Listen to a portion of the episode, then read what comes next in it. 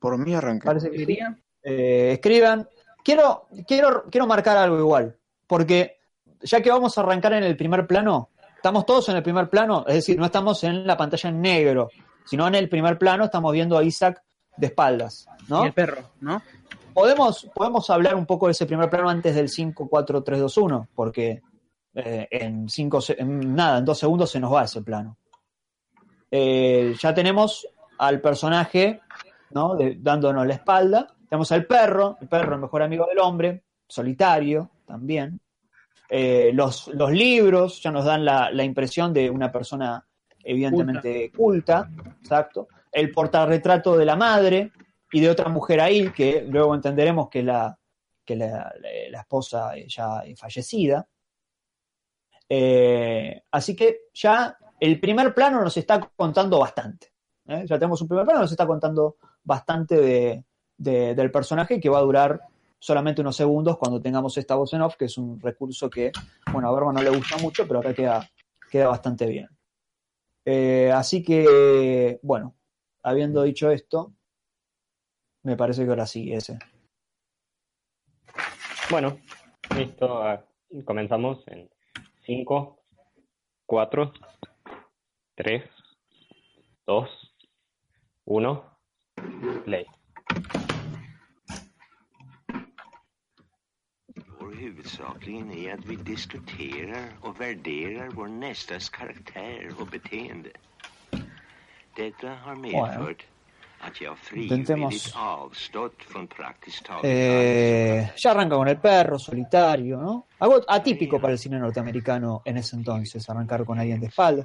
Se va a prender un cigarrillo de costado, hay una bebida ahí, no se cuida.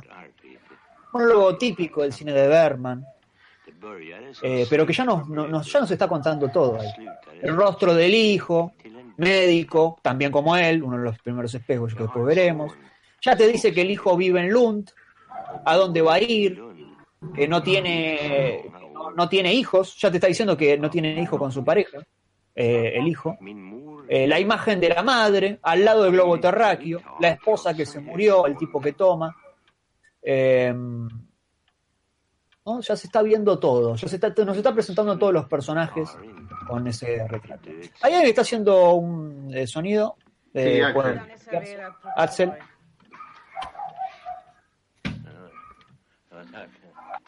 Bueno, el rostro de- del hijo, habíamos dicho ya, meticuloso, ¿eh? ordenando todo, está todo ordenadito. Está bien ordenado. Y acá amaga jugar al ajedrez. ¿eh? El séptimo sello, el guiño del séptimo sello, película del mismo año, amaga a jugar con la muerte. Después va a terminar jugando con la muerte, aunque amague. Y eso también el ajedrez es un símbolo y un reflejo de una persona solitaria que juega consigo mismo. A- además. Exacto. Y tiene al perro entrenado, además, ¿no? Le hizo el, le hizo el gesto y el perro vino. Eh, títulos.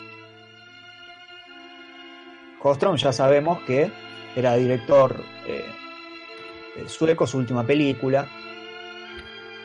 Sí, la película más famosa de Hostrom es el The Phantom Carriage, la carreta fantasma o el carruaje fantasma, es un Creo clásico del cine mudo. Por lo que Sí, leí, Berman tenía de una a, a, a- ¿Cómo era? Sostrom. Hostrom. No, una, una enorme admiración tenía. Enorme. ¿No, no falleció poco después de esta película? A los tres Claro. años. Claro. Eh, y No, bueno, y además Fue su última actuación. un poco habla también, ¿no? Es medio premonitorio eh, eh, la película de lo que termina pasando. Sí. Eh, um, sí, de hecho ahora vamos a ver hasta un guiño a Phantom Carriage en el sueño. Arranca con un sueño, va a terminar con un sueño la película también. Él está en primer plano, ya eh, la madrugada del sábado 1 de junio, este sueño extraño y desagradable, ya nos presenta. Este sueño que es medio expresionista, él con un sombrero, una iluminación. Ese, ese haz de luz que está acostado, ¿podría simular ser su, su subconsciente? ¿En Digo, qué no, sentido? porque. Y porque, o sea, a ver, está haz de luz enfocándole solamente la cara, ¿no? podría simular el subconsciente que, que lo está contando justamente el sueño, mientras todo el resto del cuerpo se ve apagado al estar dormido, no sé. Puede ser, puede ser, sí. Acá vemos este reloj sin agujas ¿eh? y los ojos abajo. Te llegó la hora y los ojos de la muerte que te está viendo. Eh, el reloj también sin agujas. Lo interesante del sueño es que también en el sueño está solo. En la vida real está solo, en el sueño vuelve a estar solo. Y es algo que vamos a ver constantemente en la película, eh, que el egoísmo de Isaac, entre otras cosas, provoca esa soledad constante, tanto en, el mundo real como en el mundo onírico, o en los flashbacks inclusive. Claro, las, calles vacías son un reflejo de esa soledad. Con respecto al reloj esto de que no tenga manecillas, es, y, si nosotros tomamos que nos está hablando de la muerte, es que también nos, marca que nadie sabe la hora eh, en que uno va a morir. Eh, sí, hay, hay, mucho para decir, ¿eh? Hay mucho, miren las ventanas que no hay ventanas, o sea, son ventanas que están tapadas, eh, reloj sin agujas, después vamos a ver una carreta sin conductor, que después no va a tener una rueda, un hombre sin cara. ¿Qué significa esto? Estamos evidenciando una falta. Hay algo que está faltando y se está manifestando. Una, eh, el, hay algo ahí que no termina de cerrar. Y bueno, él va a tener que, que decidir de qué lugar cae la moneda acá el, sombrero, él también tiene el sombrero, él se sacó el sombrero y le va a sacar el, se, lo va a dar vuelta y vamos a ver a alguien que tiene esta, esta ausencia de cara, ¿no? Una máscara. Tiene como un rostro apretado que también puede simbolizar eh, la represión que ha sufrido Isaac eh, durante toda su vida. Exactamente. El líquido que se esparre, uno podría incluso eh, hacer una relación media rara con Vision Springs, pero no, no creo que tenga que ver con eso, que aparte es una pica que sale después. Eso del eh, reloj que mencionaba ese con respecto de la vida y eso, eh, también se consolida con la idea de que justo en esa escena se está escuchando el corazón, en vez de las manecillas del reloj, el ritmo del corazón reemplazando el tic-tac de un reloj, marcando que es el corazón, el, digamos, el reloj de la vida, porque una vez que se detiene, la vida se, se acaba. Y sí, uno también puede interpretar los ojos que están abajo de ese reloj como un, una indicación de que es momento de darnos cuenta, de abrir los ojos y de mirar bien todo lo, que nos está pasando. Exactamente. Bueno, la rueda que se le viene es el reloj también, ¿no? La rueda es el reloj, ¿no? Es la misma... que el sueño representa sumido a la... Bueno, o sea, la soledad no sé, parece estar acostumbrado. Lo vieron, no sé si lo vieron al nene arriba de la, de la del carruaje. Bueno, el nene, después tendrá el nene del hijo, eh, que está por nacer, o, puede ser él, ¿no? Puede ser el de nene, que después se va a ver eh, la interpretación que ustedes le quieran dar. ¿eh? El bebé dorado es en el carruaje. Una anticipación de que lo veremos a ver pequeño. Y este carruaje que guarda relación con el carruaje fantasma de la película de, de ¿no? Ya hay como una... Una cosa, una cosa del carruaje ese que que ahora vemos que del ataúd sale el propio Isa, como simbolizando su muerte, etcétera, ese carruaje viene, o sea, está llegando desde una calle que está empinada en descenso. Bien podría significar la vida de Isa que se está yendo poco a poco, porque se está muriendo, o sino también por en el sentido emocional, de que él está en un descenso emocional, alejado de todos, en una soledad constante, y el carruaje con la muerte de él viene bajando justamente, en descenso. sí, y además es interesante porque además él se, él, se ve a sí mismo. Es la única vez que se va a ver a él a sí mismo. O sea, va a haber otras representaciones de él, pero nunca eh, en, los, en los otros sueños va a estar él presente. O sea, va a estar. Perdón, perdón. No, no, va a estar, va a ver, va a ver la situación, pero va a estar él como participando o no participando, pero no se va a ver a él mismo. La única vez que se va a ver al mismo. Y tomen el detalle de que los caballos y el carruaje eran negros. Tomen ese detalle. Y ahí al final del, sueño, cuando Isaac, eh, o Isaac forcejea con sí mismo, eso también se puede interpretar como su propia conciencia reclamándole a sí mismo que, reconozca esta situación donde, donde él está pasando. Exactamente. Ahí abrió la ventana. En el final, ¿qué va a pasar? Abre la ventana, la serenata con los personajes. ¿Eh? Una, unas eh, relación entre el comienzo y el final. Eh, ¿Qué hay en, la sábana? eh, perdón porque esto se me va a ir. ¿Qué hay en la sábana de la, de la mujer y en la, en la pared? Flores. ¿Eh? Naturaleza. Lo vamos a ver toda la película, nada más. Diga, Manu. No, no, que el carruaje que se le sale la rueda, muchas veces eh, al tiempo se lo se suele llamar el concepto de la, rueda de tiempo, ¿no? Eh, y a él lo casi lo atropella una rueda. Bien podría simbolizar eso también el pasaje del tiempo, la rueda del tiempo que lo atropella a Isaac, llevándoselo, digamos. Y aparte, bueno, ese sueño es un llamado de atención al personaje, es el hecho que desencadena todo el conflicto de la película. Por esa pesadilla, Isaac decide hacer todo lo que le está comentando ahora a la, a la ama de llaves, a la mucama de él. Eh, y después veremos cómo un sueño nuevamente termina cambiando un poco el rumbo de la película. Los sueños, digamos, eh, marcan, digamos, los puntos principales de la película. Bueno, ahí acá hay como un amor represivo, ¿no? Que después eh, se puede llegar a ver. Pero lo que decía de las flores, la naturaleza, las fresas salvajes.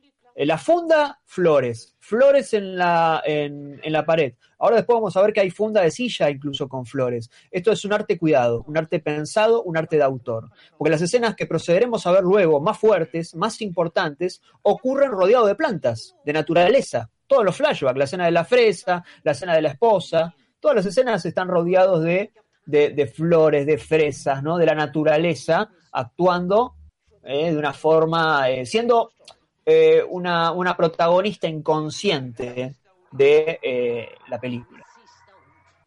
Acá podemos ver otro espejo entre el ama de llaves y su mujer fallecida, Karin, con esta especie de amor reprimido o amor conflictivo que tenían ambos. Después, cuando veamos en el segundo sueño, cómo era la, verdaderamente la relación entre Isaac y su mujer fallecida, esto se verá más claro. También lo que es interesante acá es nuevamente el egoísmo de Isaac, porque acá si bien él piensa que está haciendo una acción buena, porque en realidad esta acción le va a servir a él, sigue siendo egoísta, porque termina arruinándole a Agda, la ama de llaves, su día soñado. O sea que a pesar de tener una acción buena, según él, sigue siendo una acción buena, pero para él nada más no para lo que los que lo rodean. Entonces siempre termina siendo egoísta, Isaac, sea cosas buenas o cosas malas. Bueno, ahí le, incluso le dice, va a comprar algo, las personas rencorosas. No, no, todavía no, no sé, no, le haría daño ni una mosca, dice él. Todavía no, no, él no nota, él no, no hace la autocrítica, ¿eh? a pesar de haber tenido el sueño. Eh, este desayuno, ahí va a haber varios desayunos. Fíjense que se pone la, el, este, este, la, servilleta este, en, el cuello. Miren a ella. Ella tiene un vestido de líneas, ¿no? Líneas eh, casi como entre rosa y gris, no se llega a ver bien, o blanco puede ser. Eh, atrás la otra chica, la otra chica, la ama de casa, ¿qué está haciendo? regando plantas, ¿eh? siempre hay la naturaleza presente. Pero miren el vestido de ella, que esto es interesante. Y la, este plano es perfecto además, y la, la servilleta esta que se pone en el cuello, y, la, y unta la tostada, ¿no? está untando la tostada. Un detalle es que, que además alimentan al personaje. Miren el, el, el, auto, ¿de qué color es? Negro. ¿Eh? Puede ser el carruaje. El carruaje que lo va a llevar a la muerte. Eso no lo sabemos. Parece un coche fúnebre, exactamente. Tenemos que ver si vence o no a la muerte. Están, todas las señales dadas para que el tipo muera. Eh, pedimos a alguien, no sé quién está ahí, que se escucha el doble. El doble, que se silencia. Eh, el cigarrillo. No fumes, le dice. No soporto el humo del tabaco le pide que no fuma. Deberían prohibir fumar a las mujeres. Uno dice, ah, un poco machista el humo. ¿eh? Este tipo que salvemos las dos vidas, ¿qué carajo es este? ¿Cuántos años tiene? ¿Cuántos años tiene? Le dice como subtexto. Él dijo que tenía, creo que 78 años. Eh, Manu. Sí, sí. Eh, Cedric, pausa 10 segundos y volvé a pausar, porque estás muy adelantado. O sea, pone 10, 10 segundos de la película. Sí, sí, más o menos. igual que Cedric. Acá está fumando. Y acaba de apagar el cigarrillo. Ah, Ahora está hablando de prohibido a las mujeres y eso. Lo demás tienen que ah, estar por ahí porque estamos en el link. ahí sale la luz más o menos la mente media... hoy sería retrógrada, no sé si en ese momento lo sería, pero... No, no, pero tiene sentido, ¿eh? tiene sentido. Dice, no te moleste, no te caigo bien, solo te conozco como suegro, ahí voy. Estoy, ¿está bien? Sí. Bueno. Acá le acaba de preguntar cuántos años tiene. Aparte le dice que solo sirven ah, para, que las mujeres solo sirven para llorar, para eh, dar a luz a los hijos y para... Eh, ¿En dónde están? Perdón, ¿en dónde están? Debería devolvértelo cuando lo ascendieran. ¿Ahí? ahora, bueno, bueno, están hablando de... Mm, solo te he conocido como suegro, eso. eso. ¿Por qué vuelves a Lund? Bueno, esperen, unos segundos. Pero fíjense bien eh, los, los planos siempre de costado y vemos a los dos en cuadro. Cuando no lo vemos a los dos en cuadro, el primer plano es, eh, es de costado siempre, ¿no? Siempre de costado. La cámara siempre está de costado. O toma los dos o toma uno, pero de costado. ¿Está bien? Esto que, vamos, esto, esto que vamos a ver ahora es un perfecto uso del lenguaje cinematográfico. Siempre de costado. Te odia, le dice. Primer plano de frente. Se lo reservó Berman. Lo usó solamente una vez en la escena. Y lo usó cuando le dice te odia. Eso es como remarcar algo a partir del lenguaje cinematográfico. El primer plano de frente lo usa cuando realmente vale la pena usarlo, no arbitrariamente como lo utilizan en, no sé, podemos hablar House of Cards, ponele. Eh, acá va a ser algo interesante, Berman, además de que eh, va a enfocar, ¿no? va a poner en primer plano a quien no está hablando, para ver las reacciones. Va a priorizar el que no está hablando. Hay un tema con las ventanillas también. Las dos están bajas casi a la misma altura, no hay ninguna ventaja. Tengamos en cuenta las puestas acá, como habíamos dicho. No había ninguna ventaja. Y después las ventanillas, no hay, hay otro juego con las ventanillas. Una va a estar al nivel del cuello y la otra a nivel de la cabeza. Quiere decir esto, tengo que levantar la ventanilla, tengo que sacar ventaja por algún lado. Esta postura de Isaac, de Isaac, de levantar dando la barbilla, puede, em, no sé, significar una señal de superioridad, de él sentir superior a la otra persona. Y quiere mostrar seguridad, sí, sí, poco a poco la ir perdiendo. Pero de todas maneras tiene una mirada bastante analítica, como realmente prestando atención a lo que le están diciendo, a este descargo de honestidad brutal que le están dando y y este, como que está acusando recibo de lo que está escuchando. Exacto. Igual ella es muy fría, ¿eh? ella le dice, le dice todo, le dice, no tiene Sin pena la lengua, María. Sí, sí, sí. Ella le dice que, que, le da lástima. ¿eh? Es bastante, bastante fuerte con lo que dice. Eh, y esta actitud de, de esta mujer se, es también un espejo de lo que luego sucederá con, con su esposa y con e incluso con Sara.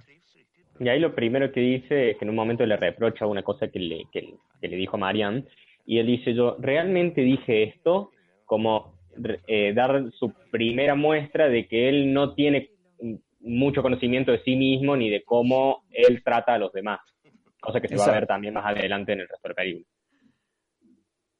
Bueno, ahí él quiere contarle los sueños, ella lo corta en seco, porque a Marianne no le importa la fantasía, a Marianne le importa lo real. Marianne, siendo un espejo de Sara y a la vez su esposa, que dice lo que piensa y que incluso le resulta atractiva. Ojo, le resulta un poco atractiva a Isaac. ¿eh? Al mismo tiempo que Marianne es el espejo de su relación, como la relación de su hijo estuviera a punto de convertirse en la relación que él tuvo con Sara. Bueno, es un quilombo, ¿no? Eh, una escalera. Hay una escalera ahí. ¿Por qué hay una escalera? ¿Eh? ¿Por qué hay una escalera?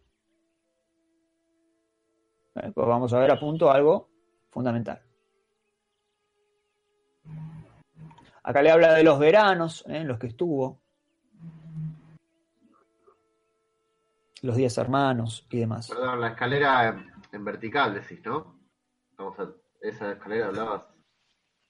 Sí. Ok.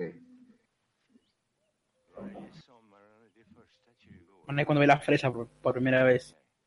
Acá exacto. Ah, la escena. No por primera vez. No, claro. después hace un tiempo. Em, el lugar de las fresas salvajes. Exactamente. Que es literalmente lo que significa el título. Claro. Y no la traducción que nosotros tenemos. Bueno, el verano siempre se toma como símbolo de la juventud, como recuerdos de. Son recuerdos o situaciones, aventuras, etcétera, fugaces que duran poco.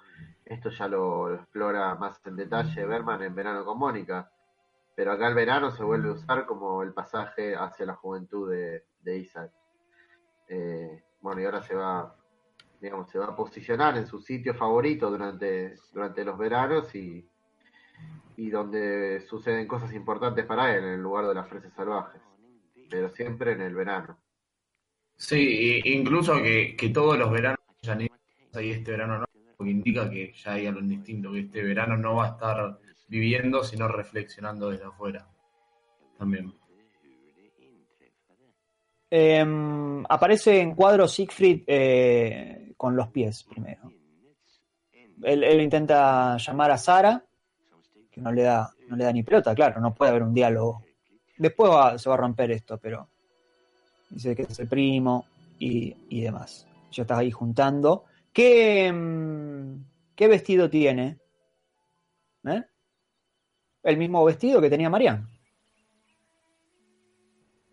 en el comienzo. Las mismas líneas, ¿eh? la línea blanca que cruzan. Eh, es más vestido de blanco. Eh, sí, bueno, pasa de blanco y negro. No sé, no sé si, si son de blanco, pero es el mismo tipo de vestido, ¿no? Con las líneas. Eh, de ese, de ese modo, digamos. ¿eh? Yo tampoco sé tanto. No, igual se va a notar mucho más cuando entren pero, en la casa. Fíjense que acá le dice: eh, fumás cigarrillo y apestás, le dice. Entonces, ¿por qué le había dicho que no le gusta que las mujeres no fuman, a, que no fumen a Marianne? Porque Sara no fumaba.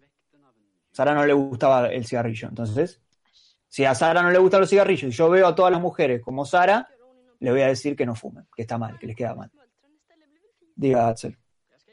No, que eh, consiguiendo lo dice Nación, que durante todo el sueño vamos a ver que están bien vestidos de blanco, a ver bien en la, en, el, la, en la comida que van a tener ahora, están todos eh, perfectamente vestidos de Ahora vemos que siempre está medio gris, pero podemos ver que están todos de blanco, como de alguna manera simbolizando lo lindo que era el pasado, supongo, para, para Berman, porque lógicamente es un recuerdo de él, esto no es, nada exacto.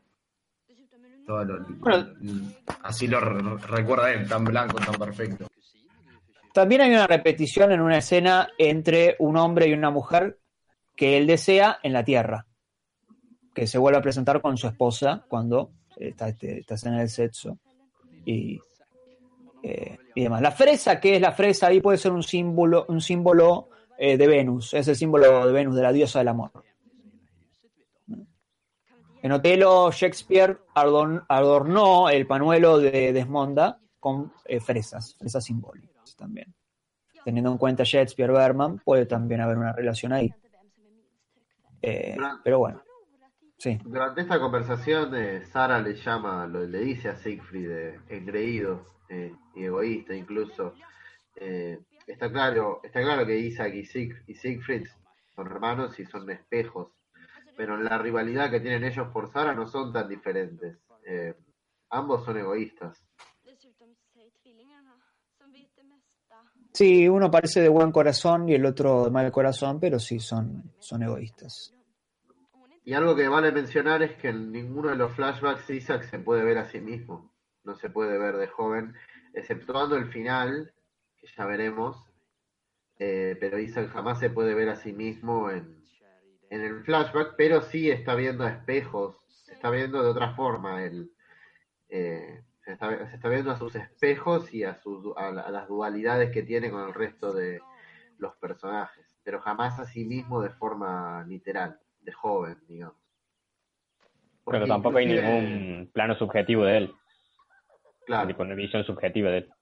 Claro. Porque inclusive en esto, que esto que lo mencionaba en las secuencias oníricas, y acá lo vuelvo a mencionar, Isaac se encuentra solo en estas escenas también eh, exceptuando la, última. Pero acá Isaac es un voyeurista, se podría decir, de todo el recuerdo, pero nadie le da bola. Eh, y la vez que le da bola un personaje es para decirle que todo, todo lo malo directamente. Pero siempre se encuentra solo. Repetimos, ¿no? En el mundo onírico, en el mundo real, y a partir de ahora en estos flashbacks eh, se lo va a ver solo también. Recién se vio. Perdón, recién se vio el yate, que va a volver a aparecer al final. Eh, la cuna, que va a volver a aparecer en el sueño, que después se la lleva eh, el personaje de Sara. Y eh, las mujeres saliendo de la ventana, como cuando él va al principio y abre la ventana, y en el final abre la ventana. Listo, está todo ahí. Ahí vimos todo. Esto es lo que yo mencionaba antes. Fíjate, no sé si era blanco blanco lo que usan todos, pero parece. Sí. Y más, sí. lo, bueno es que cómo contrasta Bergman acá. Al estar todos así de blanco o de un color muy claro, será un gris eh, muy, muy, muy claro, contrasta muy bien con, con Isa, que está, y se va a ver incluso en unos segundos, en el marco de la puerta ahora, por ejemplo, con un fondo oscuro y ahí completamente de negro. Es el, es el, el, elemento anómalo en esta escena. Están todos de blanco y además hay, hay, un ambiente muy con mucha, muchas plantas, muy ¿cómo se podría, se podría decir? que es el cielo, muy primaveral. Muy ideal. Sí, sí, sí, sí. Bueno, y se ponen, se ponen la servilleta en el cuello para comer. Eh, y ahora vamos a ver al personaje eh, untando una tostada, como él hacía en el comienzo. A uno de los personajes. Ahí. El de bigotitos.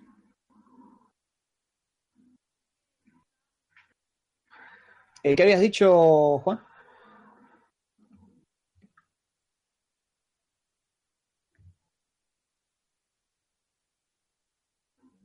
Ah, claro, sí, sí, sí. Eh, esto es eh, algo que después se va a volver a ver en Fanny Alexander, esto de la familia numerosa, con algunos chistes, comiendo, el tipo loco ahí haciendo más gracioso. Sí, las escenas de las, de las comidas en, en grupo es, debe ser de los elementos que más repite durante, durante toda su filmografía. En, en Sonrisa de una noche de verano, por ejemplo. bueno, Fanny Alexander, Neular. Bueno, las gemelas que son dos personajes distintos que al mismo tiempo son el mismo, ¿no? Como sucede con las dos Saras o con Sara y Marianne. Es otro espejo. Son personajes espejo, ¿no? Que se ven. Eh, que son el mismo personaje. Y otra vez egoístas, como el propio Isaac, porque son, delatan a todo el mundo, esparcen rumores, etcétera, para su propia diversión y no les interesa ninguna. nada. Les importa el todo. Toda la familia es egoísta. Tengamos en cuenta que la madre después dice eh, no me viene ninguno de mis hijos a visitar. Vos sos el único que me vino a visitar. El único que fue a completar esa.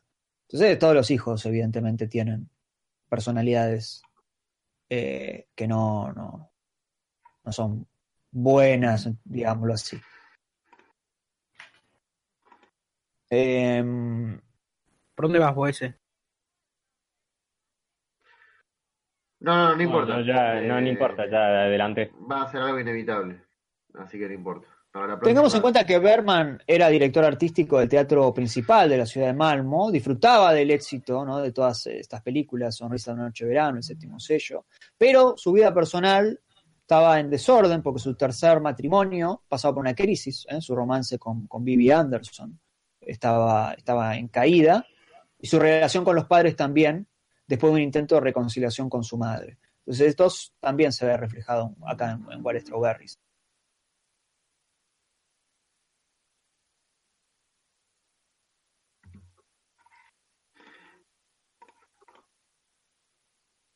Otra de las cosas también que podemos decir es que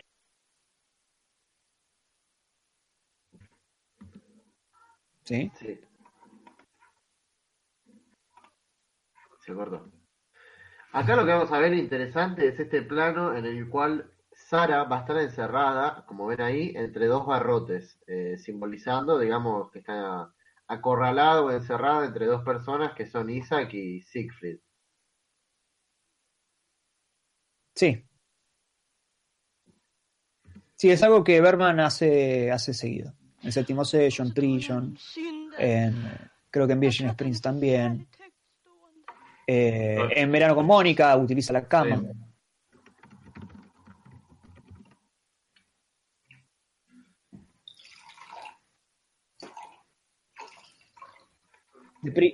Sí. Sí, él trata de sacarle el jugo a lo que le interesa, como habíamos dicho antes del primer plano frontal en el auto, eh, él intenta vamos, remarcar. En persona se ve quizás mejor el tema con la foto, con la iluminación. Eh, habla de que Isaac es el bueno, ¿no? Es, el, el, egoísta, lo vimos con la escena de la madre de, con, la mujer que vive con él, ¿no? La ama de casa. Eh, o sea, tiene buen corazón, pero igual sigue siendo un egoísta. Tal vez esa podría ser una causa del comportamiento de Isaac, ¿no? Teniendo en cuenta como una opinión absoluta la de Sara y dejando de lado todas las demás. Sí, y también eh, que Isaac es así por esa educación que recibió. Esta sería como la justificación, por así decirlo, de la personalidad de Isaac, porque si, Isaac hubiera tenido como una familia que no fuera egoísta, eh, bueno, no sé qué tanto empatizaríamos con él. En cambio, entendiendo que todos son así más o menos en la familia, y bueno, eh, no, no, no, no está tan mal. Lo más lógico. con esto que, quería decir hace un rato y me corto, es que el Isaac Bohr comparte iniciales con, con Berman, con esto que estaba relacionado antes de lo que decías, y que el nombre de él significa en sueco fortaleza de hielo, que también te adelanta mucho de lo que es la personalidad de él, es alguien que se niega a enfrentar eh, sus emociones. Exactamente, exactamente. Bueno, las, eh, los anteojos eh, negros que tiene ella, Sara, el personaje, bueno, esto es muy obvio, ¿no? El personaje de Sara joven es el personaje de Sara de con la que él estuvo, de hecho lo interpreta también la misma Vivi Anderson. Como para que no nos quede duda. Claro, claro sí. Es la más obvia, digamos. Em, eh, ella tiene estos, eh, como habíamos dicho, estos eh, anteojos negros. Se viste una bastante juvenil, ¿no? Bastante opuesto a, a, Isaac, ¿no? Representa como acá tenemos todas las, las, edades posibles, las generaciones posibles. La vieja generación, la nueva generación y la, mediana, por así decirlo. El ciclo de la vida, básicamente. Sí. Y acá entran estos personajes que vendrían a representar al, a Isaac y a eh, ¿no? a, su, su hermano. Dos eh, personas que mm, están divididas por el amor de, de Sara. Y que luego van a personificar el debate religioso. Que luego, exactamente. sí. Científico. Bueno, ahí él viendo, ¿no? Está, él se ve ahí. Él se ve reflejado. Bueno, está claro que Anders y Víctor son espejos de Isaac y Siegfried. Eh, la pelea, digamos, entre dos hombres por una mujer que además tiene el mismo nombre. Eh, está claro que, que es lo mismo. Y en este caso Sara, en vez de quedar entre dos barrotes, queda literalmente en el medio de los dos, ¿no? En el auto. Durante todo el viaje está en el medio ella. Ellos cambian de posición entre ellos, pero ella siempre se mantiene en el medio. Como Sara se mantenía entre los barrotes en la escalera, en el plazo. Y acá lo que decíamos de lo moderno, ¿no? E-, ella tiene una, una relación súper moderna. Una mujer con dos hombres no sabemos a cuál puede elegir, está todo bien, no, no hay ningún momento ni se juzga el personaje, ni se dice, ah, bueno, pero este personaje medio, ¿eh? no se juzga en absoluto, es la juventud, la nueva oportunidad. En la, relación, claro, en el 50 hay una relación que es una mujer que puede elegir entre cualquiera de los dos hombres, de una total libertad. Eh, muy eh, moderno, volvió repitiendo lo mismo, eh, Berman. Sí, Axel. Sí, un, un, diálogo que recibe por alto cuando están presentándose que ella le dice se llama Sara y Elisa y hace referencia si estaban casados están hablando del, viejo testamento donde y él le menciona no los que estaban casados eran y eh, se me escucha perdón. Sí se escucha. Sí sí se te escucha. Y hace referencia a los que estaban casados eh, eran Abraham y Sara se el Viejo Testamento donde Abraham y Sara fueron la primera pareja que, fundan de alguna manera el judaísmo. y hace referencia a que no, los que estaban casados eran Abraham y Sara, como que de alguna manera, ni, desde tiempos inmemorables, él no puede estar con ninguna Sara.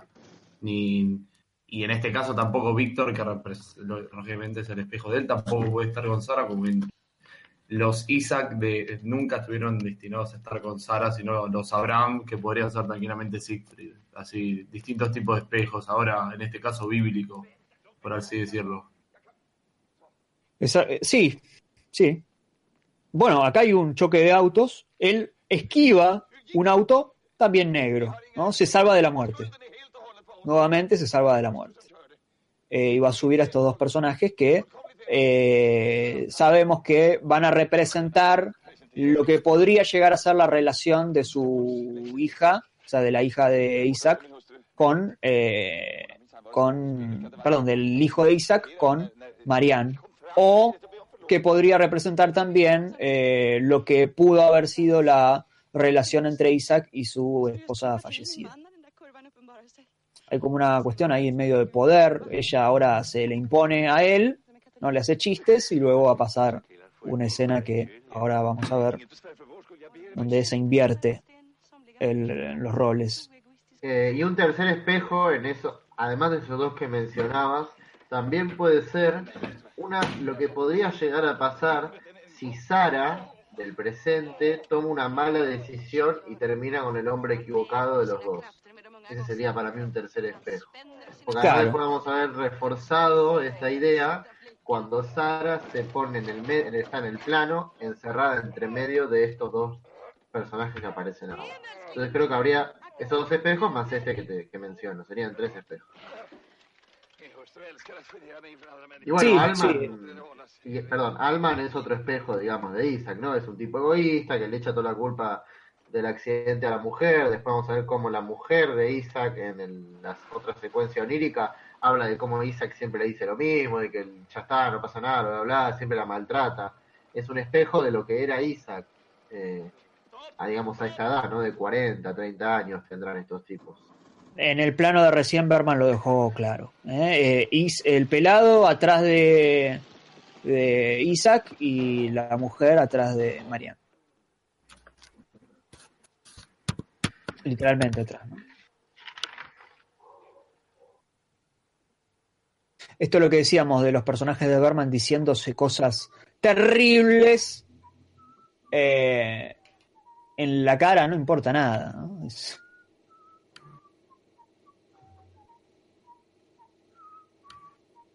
De hecho, hay un, eh, guiño entre Alman y Isaac. Que, Isaac en, el, comienzo del viaje en auto estaba silbando y Alma, eh, Alman arranca silbando esta escena. Claro.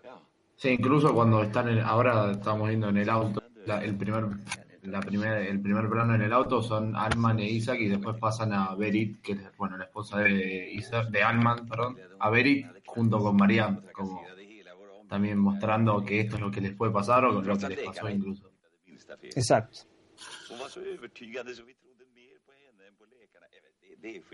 Y además ahora Sara, como mencionaba antes, en el medio de, eh, de los dos, en el plan.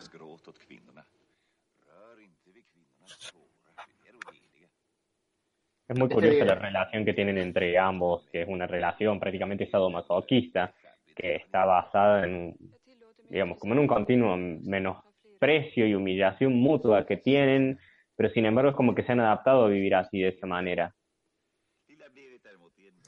Eh, sí, sí. Bueno, esta relación es otra película de Berman. Eh, a lo largo de la película de Star Road Movie podemos ver como pequeñas, pequeñas relaciones que podrían ser otra película de Berman. La de los chicos podría ser una verano con Mónica, esta podría ser El secreto de un matrimonio, la del viejo podría ser, no sé, otra película de Berman. Eh, son como posibles películas de Berman dentro de una misma película de Berman. Y que se queden a mitad de camino, bueno, que los bajen, que se queden a mitad de camino justamente, es también eh, toda una idea. Se quedó a mitad de camino las relaciones. Se quedan solos. Que también lo baja, ojo, lo baja una mujer. Ahí tenemos otra eh, otra decisión de ver.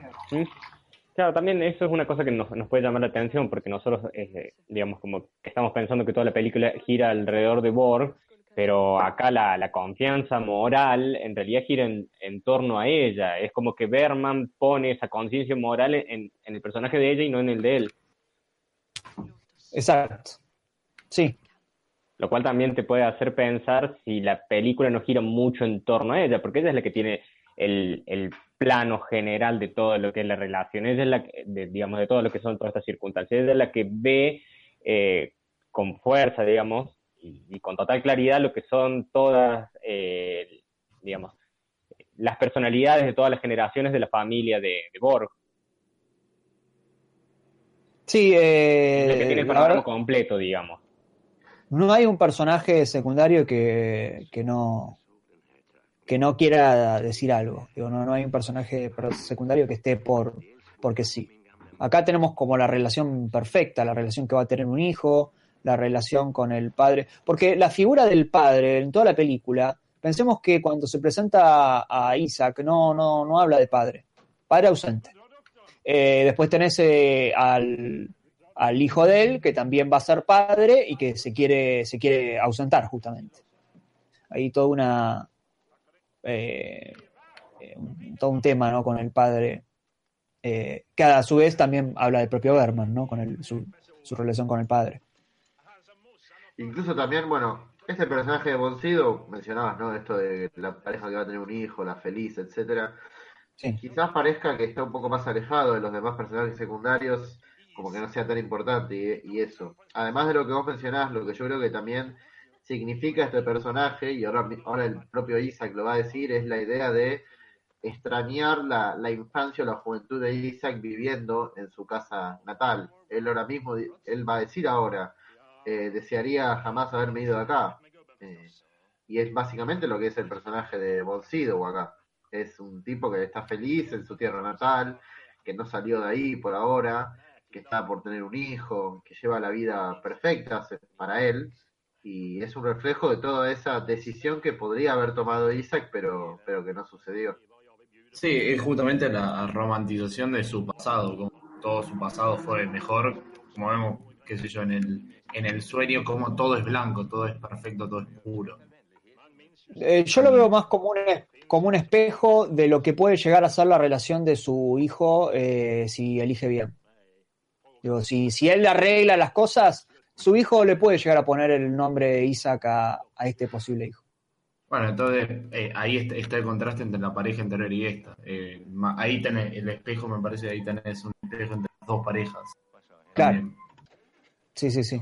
Y, también tenés esto de que las personas que más aprecio le guardan desde lo humano son las que menos lo conocen, las que no tienen una relación cercana con él.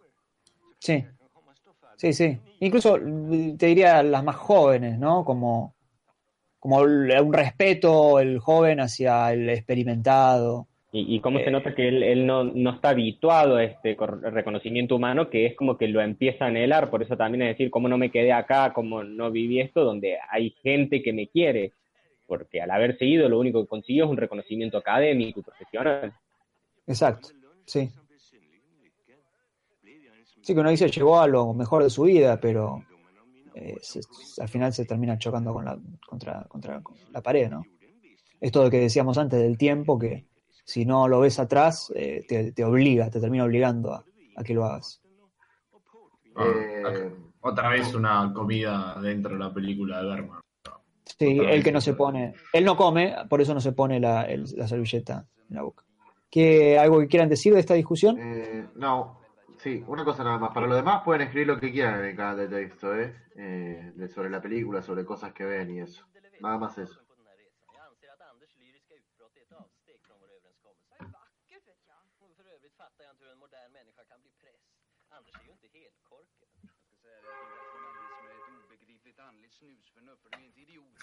Avi.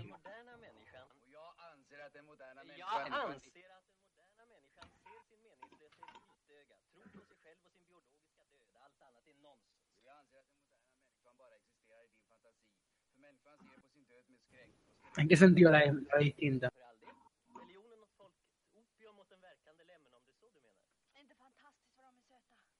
Eh, puede ser el Shingel Jan, ¿no? El personaje que está en el medio de todos. El puente. El puente entre todos los personajes. Eh, sí. Ah, sí, sí, eh, Acá hay una, cosa interesante en la, en la escena esta, de que cómo cambia, eh, hay un cambio muy fuerte de, digamos, de un tono, porque arranca en una, digamos, es como, arranca como una discusión y después se pone en una charla sumamente eh, filosófica, lírica, con un poema en el medio. sí. Una cosa sobre el poema este, lo voy a citar textual porque para no equivocarme, es que los, eh, los versos que recita están inspirados en el Cantar de los Cantares y que fueron escritos por el poeta sueco también, Johan Olof eh, Walling. Sí. Em, y al, a Borg, lo, o sea, cuando le preguntan, le preguntan sobre la trascendencia de Dios, y, él responde con, este poema que en realidad está referido a las, criaturas humanas, está, eh, está hablando del, más del ser humano que de Dios. Entonces, y hay un autor llamado Subiaur, perdón por la mala pronunciación, que dice que así parece sugerir que la vía para llegar a Dios es el prójimo, puesto que el creador se halla ausente. De él no es posible adivinar sino la huella de su ausencia misma. Está presente por medio de su ausencia. Claro. Sí, bueno, él siendo alguien de, de, ciencias, eh, lo, lógico sería que no. Lo lógico, lo, establecido, por así decirlo, es que no, no sea tan creyente, que no se ponga tan, tanto de ese lado. Leo un segundito lo que pusieron acá en el texto. Eh, Darío, Darío habla de que otro espejo entre el trato de Isaac a con el de Boncido a su esposa, en ambos sutilmente se ve menos a la mujer. Isaac, las mujeres no deben fumar. Boncido dice, solo fabricamos niños, mi hijo va a tener un nombre de primer ministro. Claro, habla de, cómo estos, estos personajes, Salman, eh, Boncido, Isaac, todos tienen tratos muy machistas y se ve, se ve claramente que son todos espejos entre sí. Todos son la misma persona, por, así decirlo. Supongo que de eso habla Darío. Después tenemos a Agus que, no sé si quieren, quieren comentar algo sobre eso, creo que ya lo estuvimos hablando, sobre lo que dijo Darío. Si no, no paso a leer lo que dice Agus. Agus dice acá sobre la comida acá, nos adelanta con cuál tipo se va a quedar, Sara, que están del mismo lado de la mesa y vestidos casi igual. Habla de que Sara y, y Anders están del mismo lado de la mesa. Claro. Yo no, yo no sé si, si, nos adelanta con quién se va a quedar. ¿eh? Quizá nos adelanta con quién no se va a quedar. Porque si nos basamos en lo que pasó con Sara eh, en el pasado, ella se debería quedar con el que menos afinidad tiene. Que sería Sif. No, pero, pero se queda con el, con el religioso, con el que va a ser ministro. Con ese sí se va a quedar. Y supongo que de eso habla Aus pero eh, ella está del lado de la mesa del músico, no del religioso. y si se queda con el religioso, debería estar del otro lado. Eh, cuando vemos la película, Sara dice, a mí Isaac me cae mejor que Sifrit. Después termina quedándose con Sifrit. Claro, bueno, desde ese punto de vista sí, claro. Eh, y por último, Mauro habla de que acá en el cuarto de la madre es muy similar al de Isaac en el primer plano. Isaac, un, primer, un espejo de la madre. De eso, claro, ahí vemos el... Sí, el orden. El orden que viene de, lo, que, lo, que viene de la madre. Eh, y la, bueno, acá vimos el reloj, ¿no? Recién. O se va a ver ahora el tema del reloj. Acá vamos a ver claramente también que la madre de Isaac funciona como un espejo de otro posible futuro de Marianne. Quizás el futuro, el peor futuro posible, ella siendo vieja, ahora mismo diciendo no me muero. Eh, ese, digamos, ella sería el punto límite, el extremo. Ya con esos primeros planos a la cara de Marianne vemos el miedo que siente ella al ver a esta, a esta vieja sola, hablando de tiempos pasados, de cómo todo era mejor, y etcétera. Ese es el futuro más extremo al que puede llegar si elige y toma una mala decisión, Marian. Claro, la clave están en los primeros planos que te lo dicen todo. Claro, y además una cosa es que lo, lo que habla la madre es que ella también está en soledad, al igual que, al igual que Isaac, porque la gente lo va a ver, pero toda la gente que la va a ver de la familia, que tampoco son muchos, van por motivos egoístas, mismo lo dice ella, voy a pedir plata, eh, voy a ver si se murió, etcétera. Todos los, todos los espejos de la película siempre tienen motivos egoístas, como, como el propio Isaac, que es el protagonista. Bueno, y la madre le dice, me parece que no me cae, no, no le caigo muy bien a Marianne, y él, y él al comienzo piensa que Marianne no le cae bien él. Entonces, bueno, se repite esta, esta idea. Una cosa curiosa es que cómo está la ausencia del padre, eh, digamos, eh, también se puede entender como autobiográfico en, cuanto a Berman, claro. pero acá la única mención que hay de él es que era el reloj del padre, nada, y, absolutamente nada más, y es y, en toda esta escena te refleja, a pesar de no mostrártelo, de lo que seguramente fue el padre de Borg, una persona con con una presencia muy débil en su vida, es que la madre era absolutamente todo en esa familia. Exacto. Sí. Cada vez que la madre em, da detalles sobre su condición, de que se quiere morir, de que tiene problemas del estómago, siempre eh, hay un primer plano de Marianne. Sí. sí, siempre refleja la, Es un primer plano que se quiere matar ella. Sí, sí. Se está dando cuenta de lo que va a ser el futuro. Una tristeza tiene.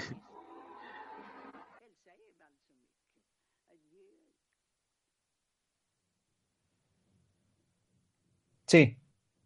Bueno, ya para. Los jóvenes se pelean, ¿no? Es. Bueno, ahí por un segundo, que no lo mencionamos, apareció, apareció otra vez el reloj sin manecilla, ¿no? Del sueño. Primer plano de Isaac, vemos eh, cómo ese elemento se muestra. Eh, también habla de. Quizá la falta de manecillas puede hablar de la falta del padre, ¿no? Porque dice que era un reloj de, del padre. Y al padre, después sobre el final lo vamos a volver a ver.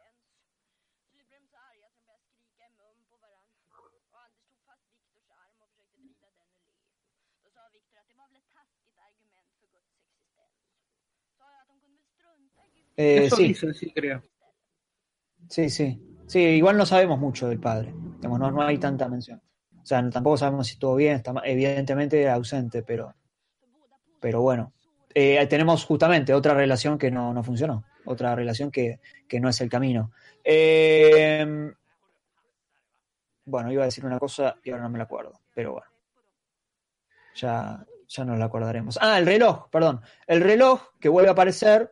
Bueno, sí, el reloj es el regalo, está bien. Pero en realidad eh, es ese sueño pesadillesco, que podría ser algo, eh, bueno, algo ahí casual, le van apareciendo cosas, ¿no? De ese sueño. Entonces, bueno, e, e, ese sueño tiene la capacidad de poder volverse mm, eh, real. Como las cosas de ese sueño van saliendo y se van, van entrando en la realidad. Yo voy teniendo esa, esa, esa fuerza que no quiero tener. Eh, puedo llegar a morirme. Acá los pájaros, en, en, la, en la noche, ¿eh? Los pájaros, cuando, cuando aparece por primera vez eh, eh, Sara, están los pájaros, se escuchan los pájaros, pero del verano. Acá los pájaros son otro tipo de cosa, ¿no? La noche, opuestos. También es como es esos nubarrones y la noche te anticipa el tono distinto que va a tener, va, no, no distinto, pero mucho más oscuro que van a empezar a tener los sueños ahora. Exacto, sí, sí, sí. Eh, Lo que Sara recién, o al menos en mi, en mi película, es que dijo, los ministros están fuera de época. Claro. Y eso podría ser referencia a Isaac, aunque está a punto de ser ministro. Sí, sí. Sí, bueno, acá está claro, ¿no? La obligación de verse al espejo a alguien que no quiera hacer autocrítica Aparte ahí menciona eso que, eso que decía Cedric antes, ¿no? De cómo puede haber fragmento de otras películas de Berman. Ahí Sara dijo ser esposa de un pastor y no sé, mucho no, no lo veo. Y después eso si quieren lo pueden ver en Winter Light, en Los Comulgantes. ¿Qué pasaría si fuese uno la esposa de un pastor? Como otro fragmento de una futura película de Berman. Sí, por eso acá está medio todo el cine de Berman metido, no, no sirve para, para poder hablar quizás si elegíamos persona, podíamos hablar muy rico de persona, pero no, no, no, entrelazar, no, no ver tanto las obsesiones o Dios o todo lo que sea, o la vejez y qué sé yo. Acá entramos eh, en, la, segunda pesadilla, perdón, ya te dejo. Es lo que mencionaba antes, de que acá por primera vez en una de las pesadillas o flashback no está solo. Pero, ¿qué significa esto? Porque el tipo no está solo, pero hay una persona que le está diciendo todo lo malo que hizo él. O sea que prácticamente lo está aislando de todas maneras. No está teniendo una conversación para atraerlo, sino para decirle todos los errores que tuvo en su vida, todo lo malo que tiene como persona y todo, todo, todo, todo lo malo se lo está diciendo. Así que sigue siendo una soledad.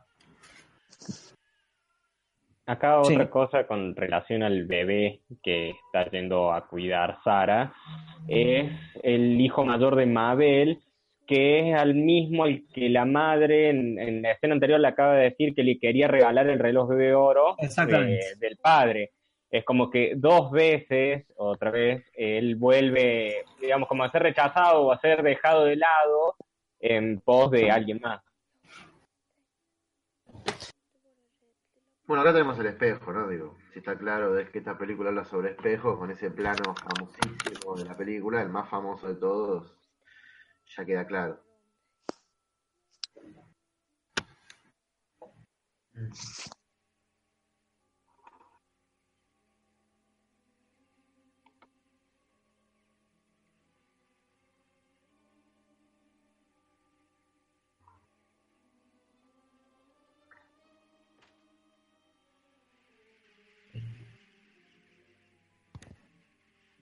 Claro, sí, por supuesto, sí.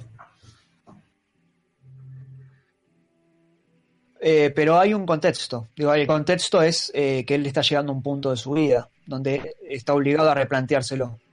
Eh, por eso el tiempo, el, tiempo jugándote una, una mala pasada. acá él va a ver que ella, bueno, el, beso en el cuello de Siegfried, que se repite del comienzo, y el hecho de que ella toca el piano que vagamente podría contribuir a la idea de que se perdió algo importante, se perdió una posible artista, ¿eh? una posible música, alguien con talento, alguien, con quien, alguien de quien pueda aprender, que tiene pasión por algo, y lo vuelve aún más depresivo, la verdad. Y otra cosa es que lo mira desde afuera, desde afuera de la habitación, él ya quedó en el camino. Exacto. Otra cosa interesante de, de este sueño es que llega casi al final del viaje de ellos, del viaje a Estocolmo, que también podría ser el espejo de que todas estas reflexiones, pues este, este es el que más reflexiones le produce a él, le llegan al final de su viaje de la vida, eh, su edad de viejo, ya está terminando su viaje, ya está por morirse, y es recién ahí donde puede realizar toda esta autocrítica. Claro, porque en el primer flashback, en el primer flashback, eh, Isa que está viendo, como, como vos decís, está viendo a las personas, pero ves, llorar a, su, a Susana y se está riendo el tipo. O sea, no, no se ríe, feliz, contento, viendo a su familia de nuevo. Acá en este flashback que ahora se transforma en una pesadilla, etcétera, bla, bla, bla, vamos a ver cómo el tipo se da cuenta de, de verdad, de bueno, pará, es momento de reflexionar como, como mencionás vos. Pero en el primer sueño no ocurre esto. No. No, y acá. No, vos. No, tampoco.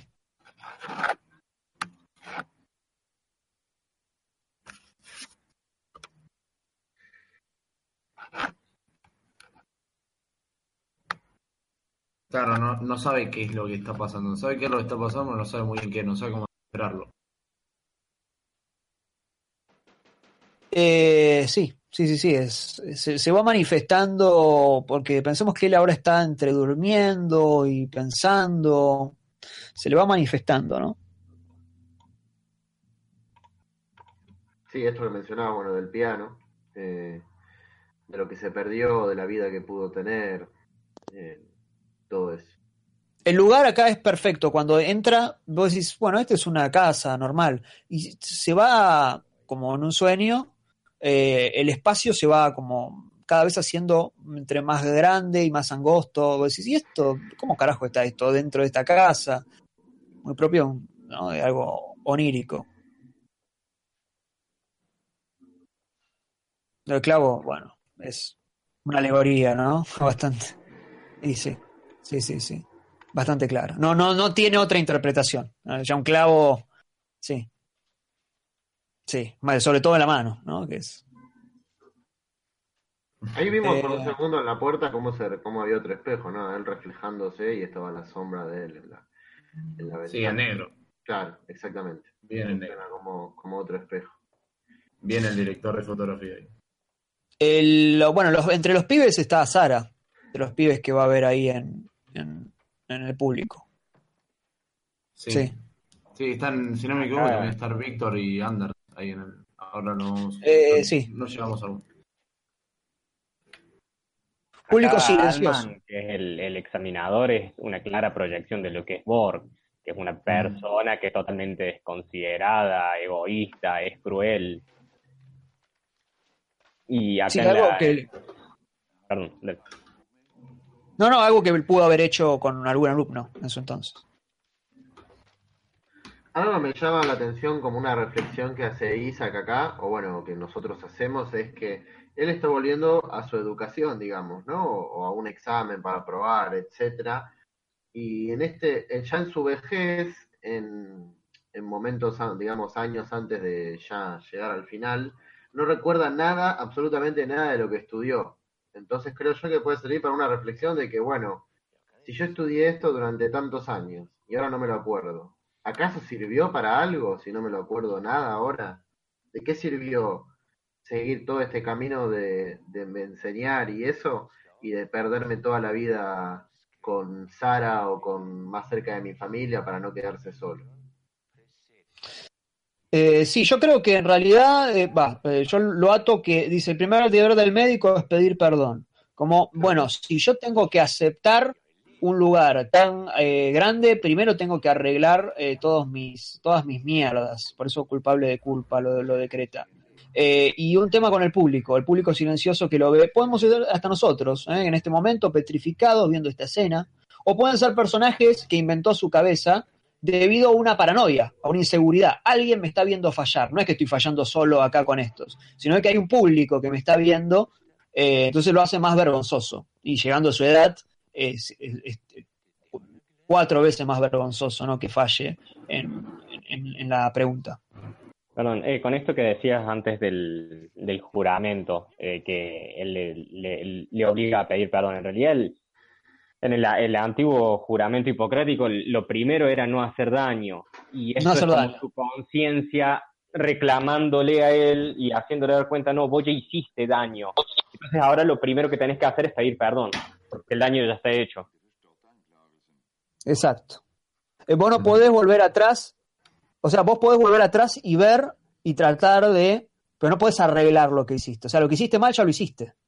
Y esto es lo que pasa en todos los flashbacks. Él intenta, Sara, Sara, él intenta meterse, pero ya está. Eh, no, no lo podés arreglar, o sea, lo, tenés que ver y tratar de pedir disculpas, ¿no? Eh, eh, tener otra actitud.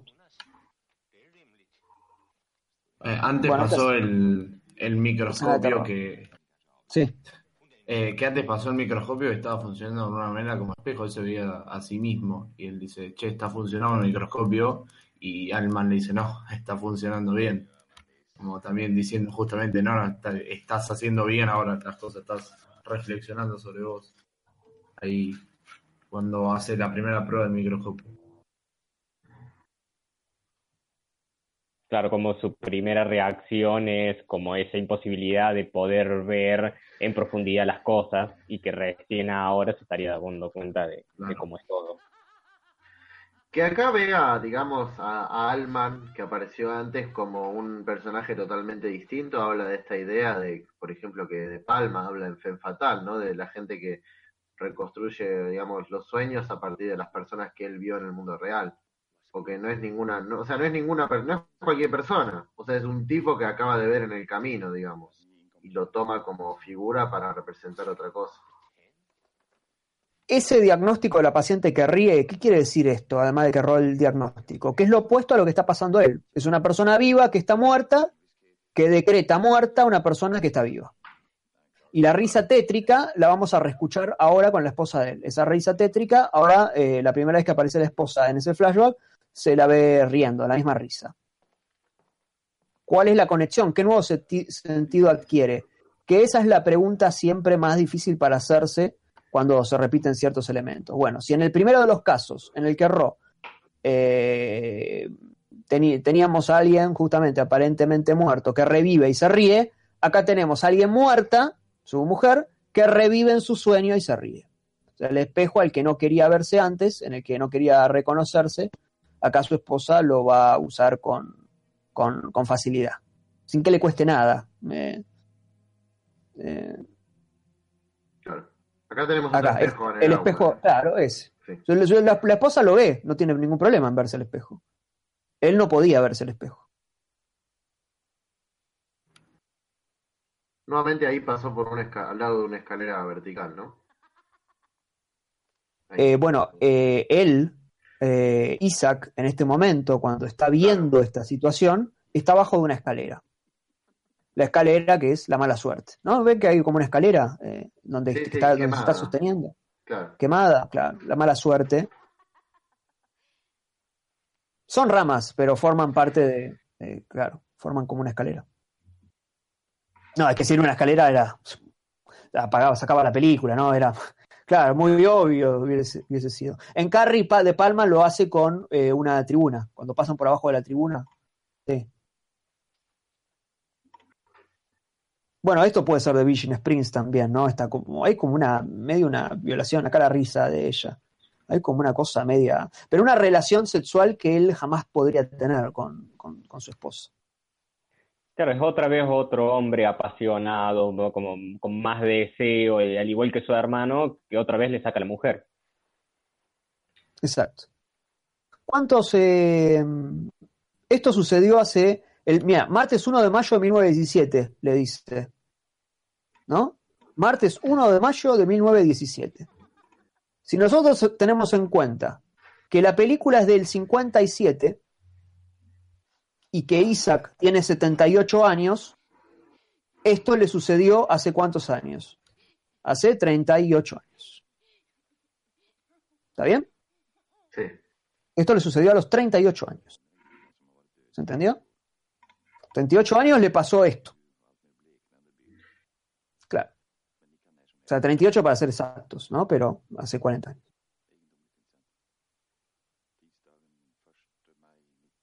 Eh, una de las cosas que no quiero olvidarme de decir es que todas estas, todas estas digamos, pesadillas o, revivencias del, del, pasado hacen, hacen recordar mucho a, Christmas Carol o un cuento de Navidad de Dickens y que también nos, nos puede hacer recordar a, a It's a Wonderful Life de Capra.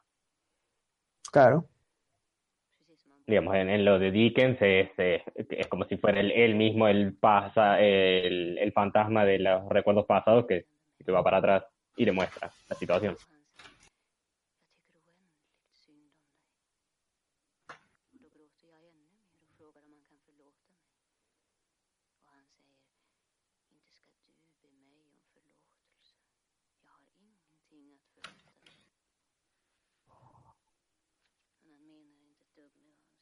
Claro, él, eh, sería el Scrooge.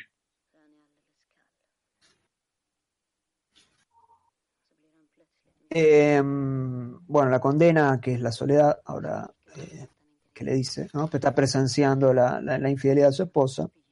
Eh, repito lo que dije recién, el Alman le dijo que esto sucedió el 1 de mayo de 1917, y si nosotros tenemos en cuenta que la película es del 57 y que Isaac tiene 78 años en la actualidad, esto le sucedió a los 38 años. Bueno, esto es lo que, lo que está hablando ahora la mujer. ¿Qué? Berman tenía 37 o 38 años justo ahí, cuando filmó esto. Ah, bueno. Eh, lo que estaba diciendo era que lo que está hablando la mujer ahora de que, bueno, no importa lo que digan, le va a decir que no le interesa, etcétera, es lo que estaba pasando con Alman y la mujer en el auto, digamos, ¿no? Es lo mismo. Eh, es algo que Isaac se está dando cuenta ahora, ya en su vejez, de todo lo que hacía estaba mal. Incluso esto. Exacto. Sí. Llegó tardísimo. No llegó directamente. Se lo perdió, porque la mujer ya falleció. Y es increíble cómo aún en esta situación límite donde él entiende que está condenado a la, soledad, no tiene una, no tiene una reacción, sigue, sigue siendo todo muy frío en él. Está bien, es, más de resignación, pero no ni esto lo, le genera algo. Sabe esconder muy bien lo que, lo que en realidad siente. Em, ahora cuando volvamos, eh, él la va a ver a ella. Eh, perdón, un segundo, disculpa. Bueno, acá está, perdón, acá está hablando el, digamos, Alman de, de, cómo fue una operación exitosa, cómo estirparon todo sin ningún tipo de problema, etcétera. Bueno, está claro que habla de cómo todas las personas en la vida de, Isaac ya fallecieron o lo dejaron solo y, o, digamos que extirparon a Isaac de, su, de sus vidas y lo dejaron solo. Eh, fue realmente fue un éxito lo que está mostrando la película. O sea, la soledad de, de Isaac fue un éxito. O sea, está lograda a la perfección. Y ahí termina, bueno, el sueño. Bueno, cuando hablan en la escena de la, del auto, le dice, tienen mucho en común, que estoy muerto cuando estoy vivo. Ah, eso lo dijo Isaac, eh, y lo dijo Ewald. Eh, pero Ewald, eh, ¿qué va a decir él si él tiene 38 años? Listo. La misma edad, Ewald, que tenía el... Pero hay que hacer cuentas. Esto no nos, no nos lo dice Berman, o sea, nos da las fechas, tenés que hacer la cuenta de si tiene 30 pero los dos tienen 38 años. O sea, es el momento en que el hijo puede, eh, puede terminar como el padre o puede cambiar la historia. Acá se va a dar un corte que es realmente brillante, creo yo, el mejor corte en términos de montaje y dirección de la película, ¿no? Cuando ella está a punto de contar la historia y la cámara se mueve y cambia de Isaac a, a Eval, ¿no? Y queda clarísimo también ahí, además de lo de la edad, el espejo, ¿no? Ambos están encerrados en el auto, en el mismo, en exactamente en el mismo lugar. Eh, es clarísimo el espejo ahí. Y aparte, de forma técnica es perfecto. Ahora lo vamos a, ahora lo vamos a ver.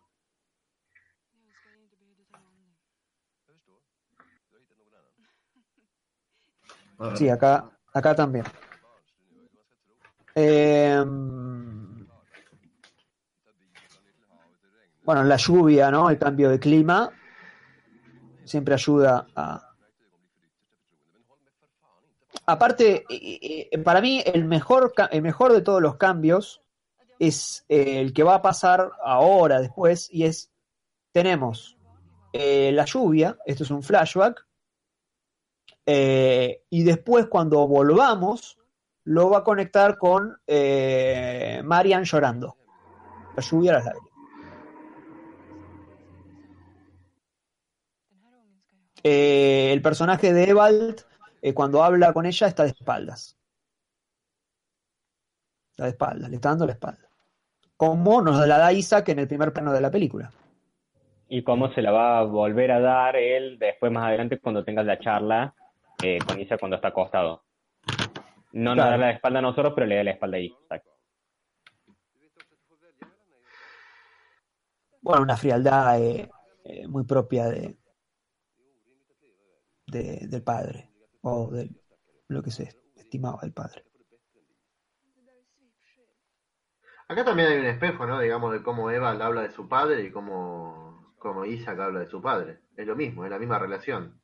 Siempre dicen que los, hijos se parecen a los padres y, acá lo vemos claramente. Que repiten los mismos errores a veces. Ah, claro, sí, sí, sí. Pasa que sabemos tan poco, pero, pero sí, sería así. Claro, pero cuando, cuando le dice, incluso creo que dijo, si no me equivoco, incluso no sé si es padre, si es mi padre directamente. Eh, queda claro.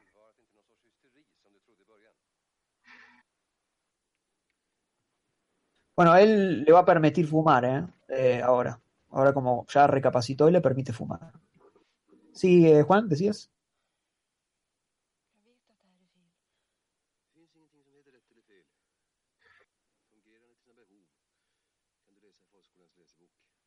Sí.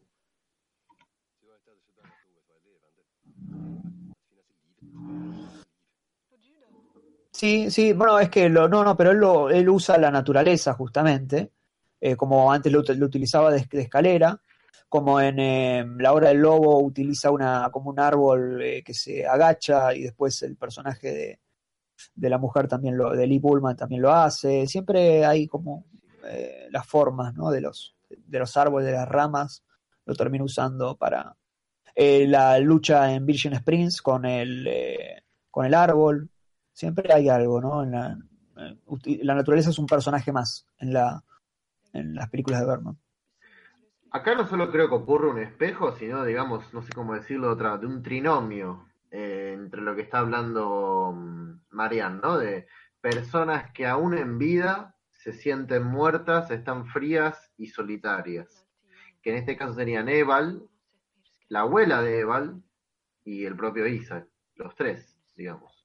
Claro, y acá es donde ella se desliga, digamos, de eso, marca la, diferencia de personalidad se muestra como una persona que tiene sentimientos, que ama, que, quiere vivir y que al ver todo este panorama de frialdad que viene dentro de esta familia, está hasta dispuesta a terminar con todo eso.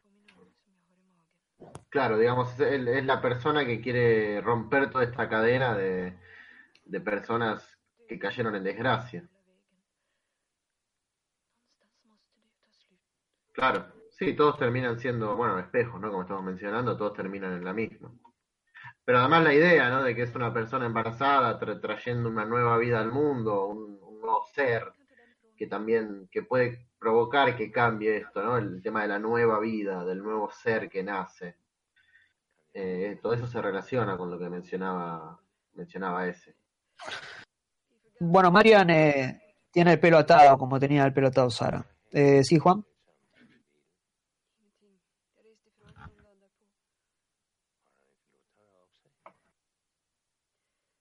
la deja fumar.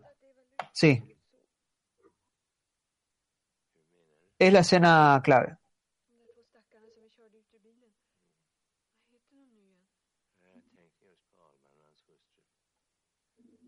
Exacto, es la escena clave donde eh, los dos están en el mismo en el mismo lugar, por así decirlo. Eh, ahí hay un zoom eh, narrativo. Eso es un zoom narrativo. Después, después vean películas de Wes Anderson, a ver si encuentran eso. Un zoom que sea narrativo. Ese zoom ahí con la, soledad y el fondo negro en el auto. Eso es un zoom que tiene una función narrativa. Nos vamos metiendo adentro del personaje. Siempre cuando hay un sueño nos vamos metiendo adentro del personaje. Todo lo demás, mierda. O sea, todo lo demás, que otros usos. Eso es utilizar las herramientas del lenguaje ¿eh? para justamente para narrar, para, para, para generarnos algo que, que tenga, eh, que tenga un peso. Eh, esto en el, en el guion es el tipo cerrando los ojos, digamos, no, no. Eh, ¿Cómo lo puedo contar? Bueno, le hago este movimiento y hacemos este fondo y bueno, ahí lo, lo puedes traducir. Y ahí lo sentimos nosotros, sentimos lo que está sintiendo el personaje. Bueno, de acá llega ¿no? a, la, casa con la, la, ama de la ama de casa. Ahí volvieron las flores, eh, perdón que no lo mencioné. Volvieron las flores, exacto.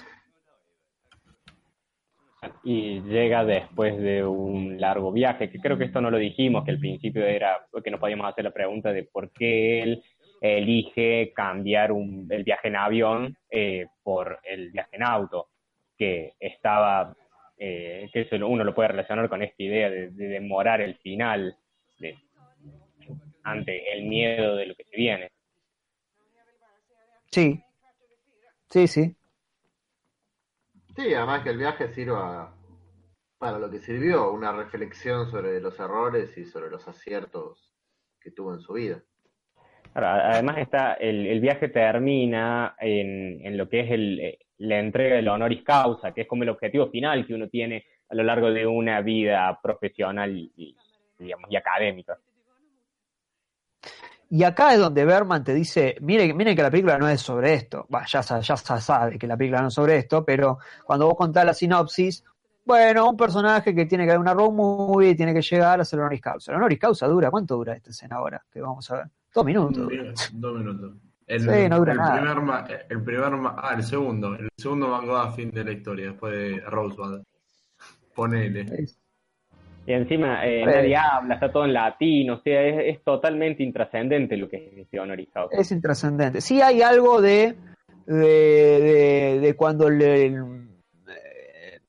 medio que lo santifican a él, ¿no? Hay algo de sagrado, hay algo de, de incluso el, mueble que podría ser un ataúd, si uno lo puede unir con, con, la, con el sueño del principio.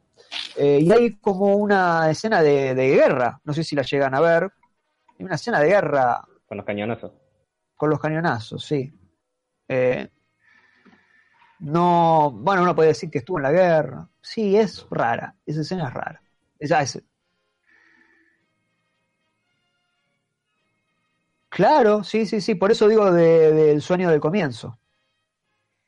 Hay dos cosas que quiero mencionar antes de que se vayan mucho. Es una sola cosa que es cuando estaban en el cuarto y la puerta se entreabre.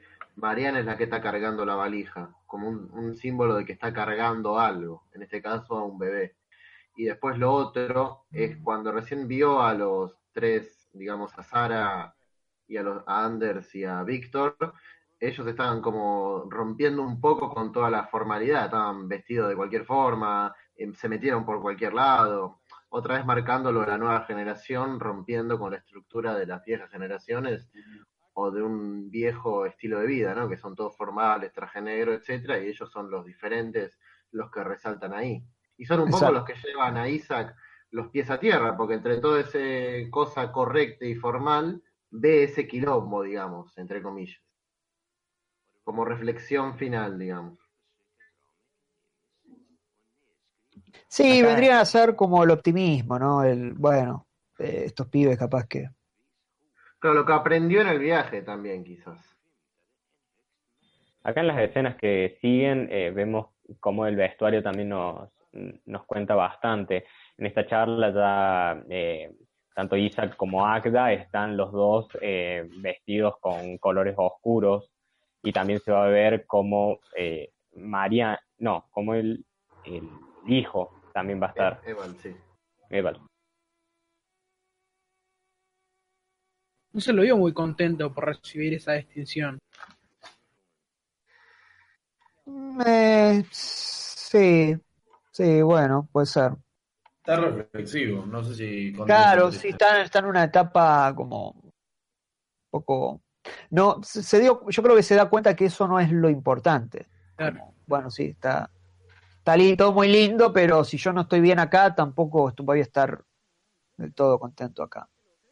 Eh, y también hay una cosa de que acá eh, comienzan las, como los intentos de él de, de ablandar un poco su comportamiento, de acercarse más tanto a Agda como después lo va a hacer con Eval, pero del otro lado eh, no son, es como que ven de una forma extraña esa, esa flexibilidad, eh, digamos, por parte de, Disa, que es como que no están acostumbrados, están, digamos, eh, claro, no, no, no va, eh, digamos, gente que está acostumbrada a estar relacionada con, con personas como Isaac, no bajan las defensas tan rápidamente.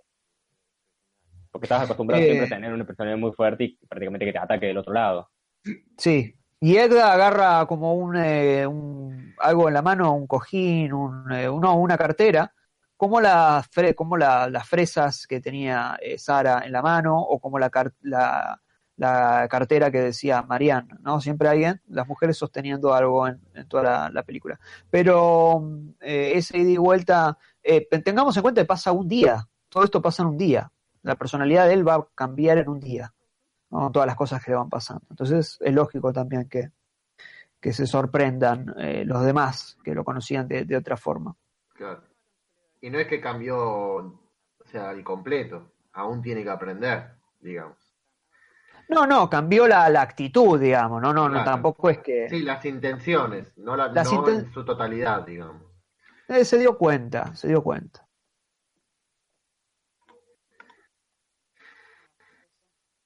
¿En qué minuto están? Disculpen. 1.25 yo, pero bueno, no importa. No, no estamos todos en el mismo, no importa. No, estamos en un momento de la serenata. La tarea que me puse no la pude cumplir, ese que no encontré por ningún lado el nombre de esa canción ni la letra. Bueno, la serenata el tipo canta y, le eh, tenemos de vuelta a él saliendo por la ventana, como en el comienzo y como cuando esté en el flashback, en el primer flashback, va, sí, en el primer flashback. salen a gritar, Isaac, eh, entra que... Bla, bla, bla. Sí, entra que hace frío. Hay cuadros de flores en la casa. Claro, sí. Sí, sí, sí. Flores, cuadros de flores, en las cortinas también. Creo que hay como una, como una fruta, un vegetal. Sí, está por todos lados este recuerdo constante de, de algo fundamental en la película.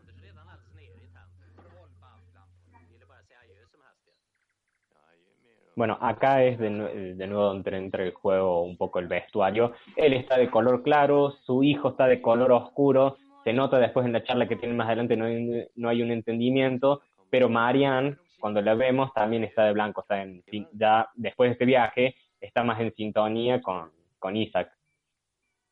Sí, no solo eso, sino que el hijo eh, tiene una vestimenta bastante parecida a la que tiene Siegfried cuando besa a eh, Sara, eh, cuando Sara está tocando el piano.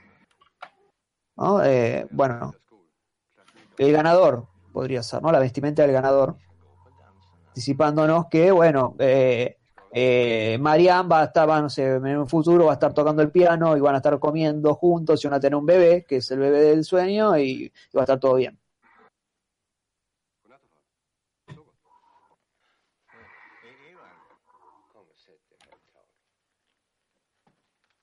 Bueno, en estos últimos minutos vamos a ver cómo todo, como todo, como mencionábamos antes, ¿no? Lleva o trata de encauzar todas las relaciones que encontró o que, que tenía en la vida, las que le quedan.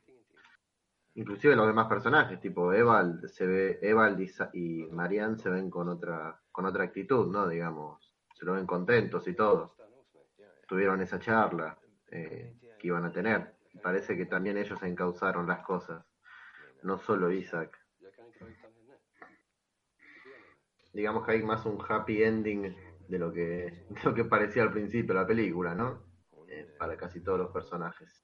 Bueno, acá en este plano donde se lo enfoca él en un primer plano en la, en- en la cama, eh, hay, hay dos cosas. Una, pareciera que estuviera otra vez en el sarcófago, igual que en el, en el primer plano de la película. Pero la diferencia es de que con un pijama oscuro y ahora está con un pijama claro, Claro. demostrando Exacto. la evolución que tuvo a lo largo de toda la película.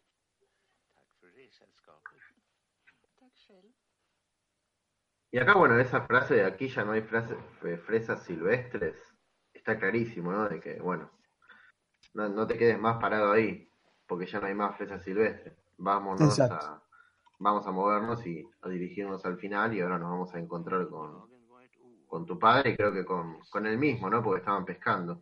Y también es una frase, Fareta me mata, pero autoconsciente, porque aquí ya no hay fresas silvestres, se, se- se termina la película. Aquí ya termina esta película. Claro. Ya no hay más Wally Strawberries. Y ellos agarrados de la mano, además, Sara y... Ellos agarrados de la mano, sí. Y viendo ese plano idílico de lo que son los padres de Isaac. Lo que, ¿cómo? Ese plano. Claro. Un plan padres. idílico, digamos. Sí.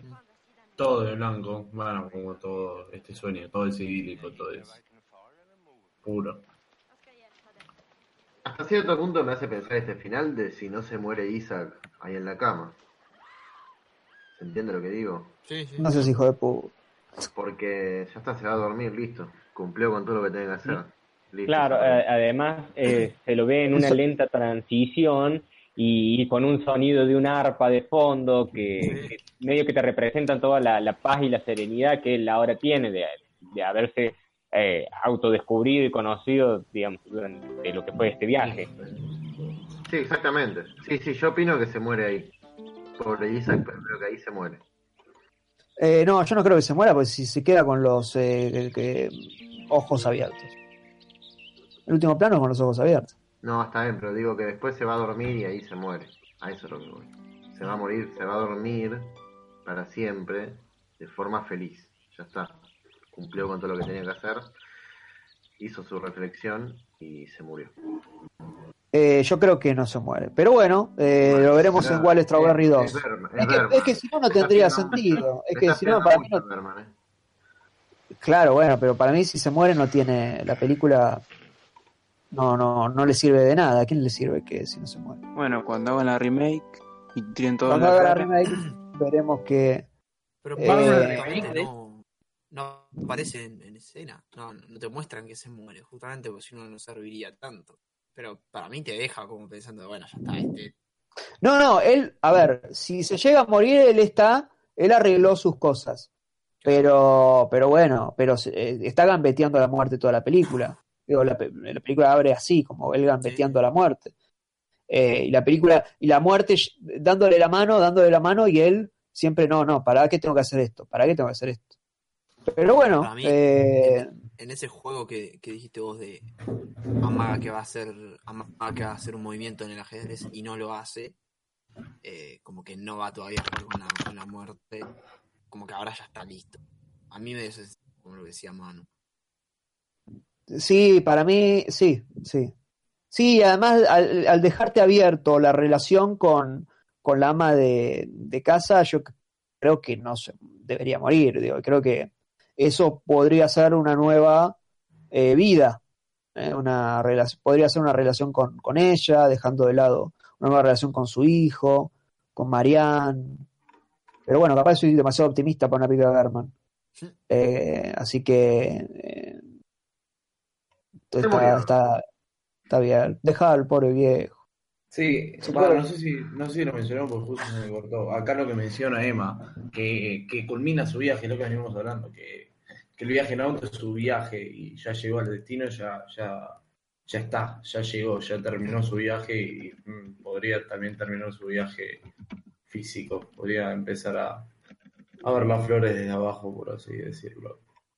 Bueno, pueden comentar qué le parece, incluso en Twitter, eh, usando el hashtag se muere el viejo, hashtag el viejo vive, eh, y vamos Sí, eh, viendo. Sí, una encuesta. Eh, Después haces una encuesta en tu cuenta, Citri. Dale. eh, la, la mitad de la gente dice, ¿qué carajo están hablando? Bueno, ¿Quién se murió? El no viejo, que el tema, vez, el tema de, vela- de la vela puerca, eso es el... Eh, donde no te va a gustar, ¿no? Bueno, son la misma banda. Bueno, Sí. pero lo, lo Eh, importante es que vivo o muerto se va a ir en paz. O se fue en paz ahí nomás, o se va en paz más adelante. Lo importante es que termine bien él, por lo menos consigo mismo, ese viaje. bueno, los, Exactamente. de- los demás pueden comentar qué les pareció el análisis, pueden hacer cualquier tipo de aporte, eh, no hay ningún problema en eso. Eh, de hecho, queremos que hagan, que hagan eso. Eh, así que pueden realizar cualquier tipo de aporte. Eh, vemos que muchos quizás no, no hablaron tanto del de texto hoy, pero pueden aportar ahora como una reflexión final de la película y todo eso que, que lo queremos leer eh, y nos encantaría leerlo. Sí, la pregunta que siempre hacemos, ¿no? Eh, eh, ¿Cuál es su consideración de la película ahora? ¿Cuál era antes? Si se modificó, si... Nada. eh, eh, lo que quieran eh, decir, estamos eh, No, para eso y agradeceremos, agradeceremos. ¿no? Eh, Lo único que quiero decir, porque eh, coso, dije descubrido, es descubierto, lo sé, me di cuenta, alguien me tapó después, no lo pude decir, va a quedar mal grabado, me quiero matar. va a quedar grabado así. Eh, vamos a intentar eh, dejar este pedazo para que tengas tu, tu, tu fe de rato. Bien, y si no, y si no después hago un voiceover más adelante y, y le metemos bien la palabra. Un video respuesta. Quédese tranquilo, igual que es una película de Berman. Hay que ver quién lo baja y ve la película y si la ve hasta el final. ¿eh? Justamente, Así alguien que sabe hablar muy bien y que va a escuchar ese papelón, y no, no, no, no. Eh, vamos leyendo. Ah, la mierda. Tres, eh, tres eh, caras O y bueno. Sí, viste, No, está listo. no te están bancando. Por decir, se murió el viejo. Eh, acá Oscar dice: el viejo no se murió, el viejo no se murió, que se muera Eva. Y sí, Eva es bastante, ¿no? Bastante. Joder, po. Todas las películas eh, le toca a Gunnar mandarse alguna cagada. Eh, Claro. El pobre Gunnar Gunnar lo mandan, lo mandan siempre a ser un hijo de puta en casi todo. Si lo quieren ver, lo quieren ver en su máximo esplendor de hija de putés, vean o Winterlight o. No, Winterlight vean. Ahí lo van a ver Gunnar.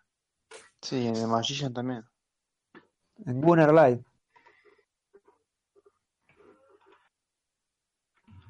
Bueno, acá Eh, también una cosa que vemos es que algo que no mencionamos es eh, cómo Berman recicla siempre a los mismos actores o actrices. Bueno, Sí, Vivi, Vivi Anderson, que Vivi Anderson aparece en un en el, en el background de una escena de Smiles of a Summer Night. Eh, digo, para que vean hasta, hasta dónde empieza lo de lo de Vivi Anderson. Desde ese, desde ahí empieza. La podés ver ahí en Smiles, eh, la podés ver. Pero después con, los- con estos actores, ¿no? A Gunnar lo ves en un montón de películas. A Max von Sydow, que hacemos este chiste que hizo en su momento Cine de la Bestia, de que lo ves combatiendo con la muerte y el mismo año es un está en una en Es una un playero servicio. Es un playero de IPF, exactamente. Pero bueno, era un, un- pero por ejemplo, eh, bueno, es, es Hostrom no porque se murió, pero Ingrid Tulin, eh, Gunnar que lo mencionábamos antes.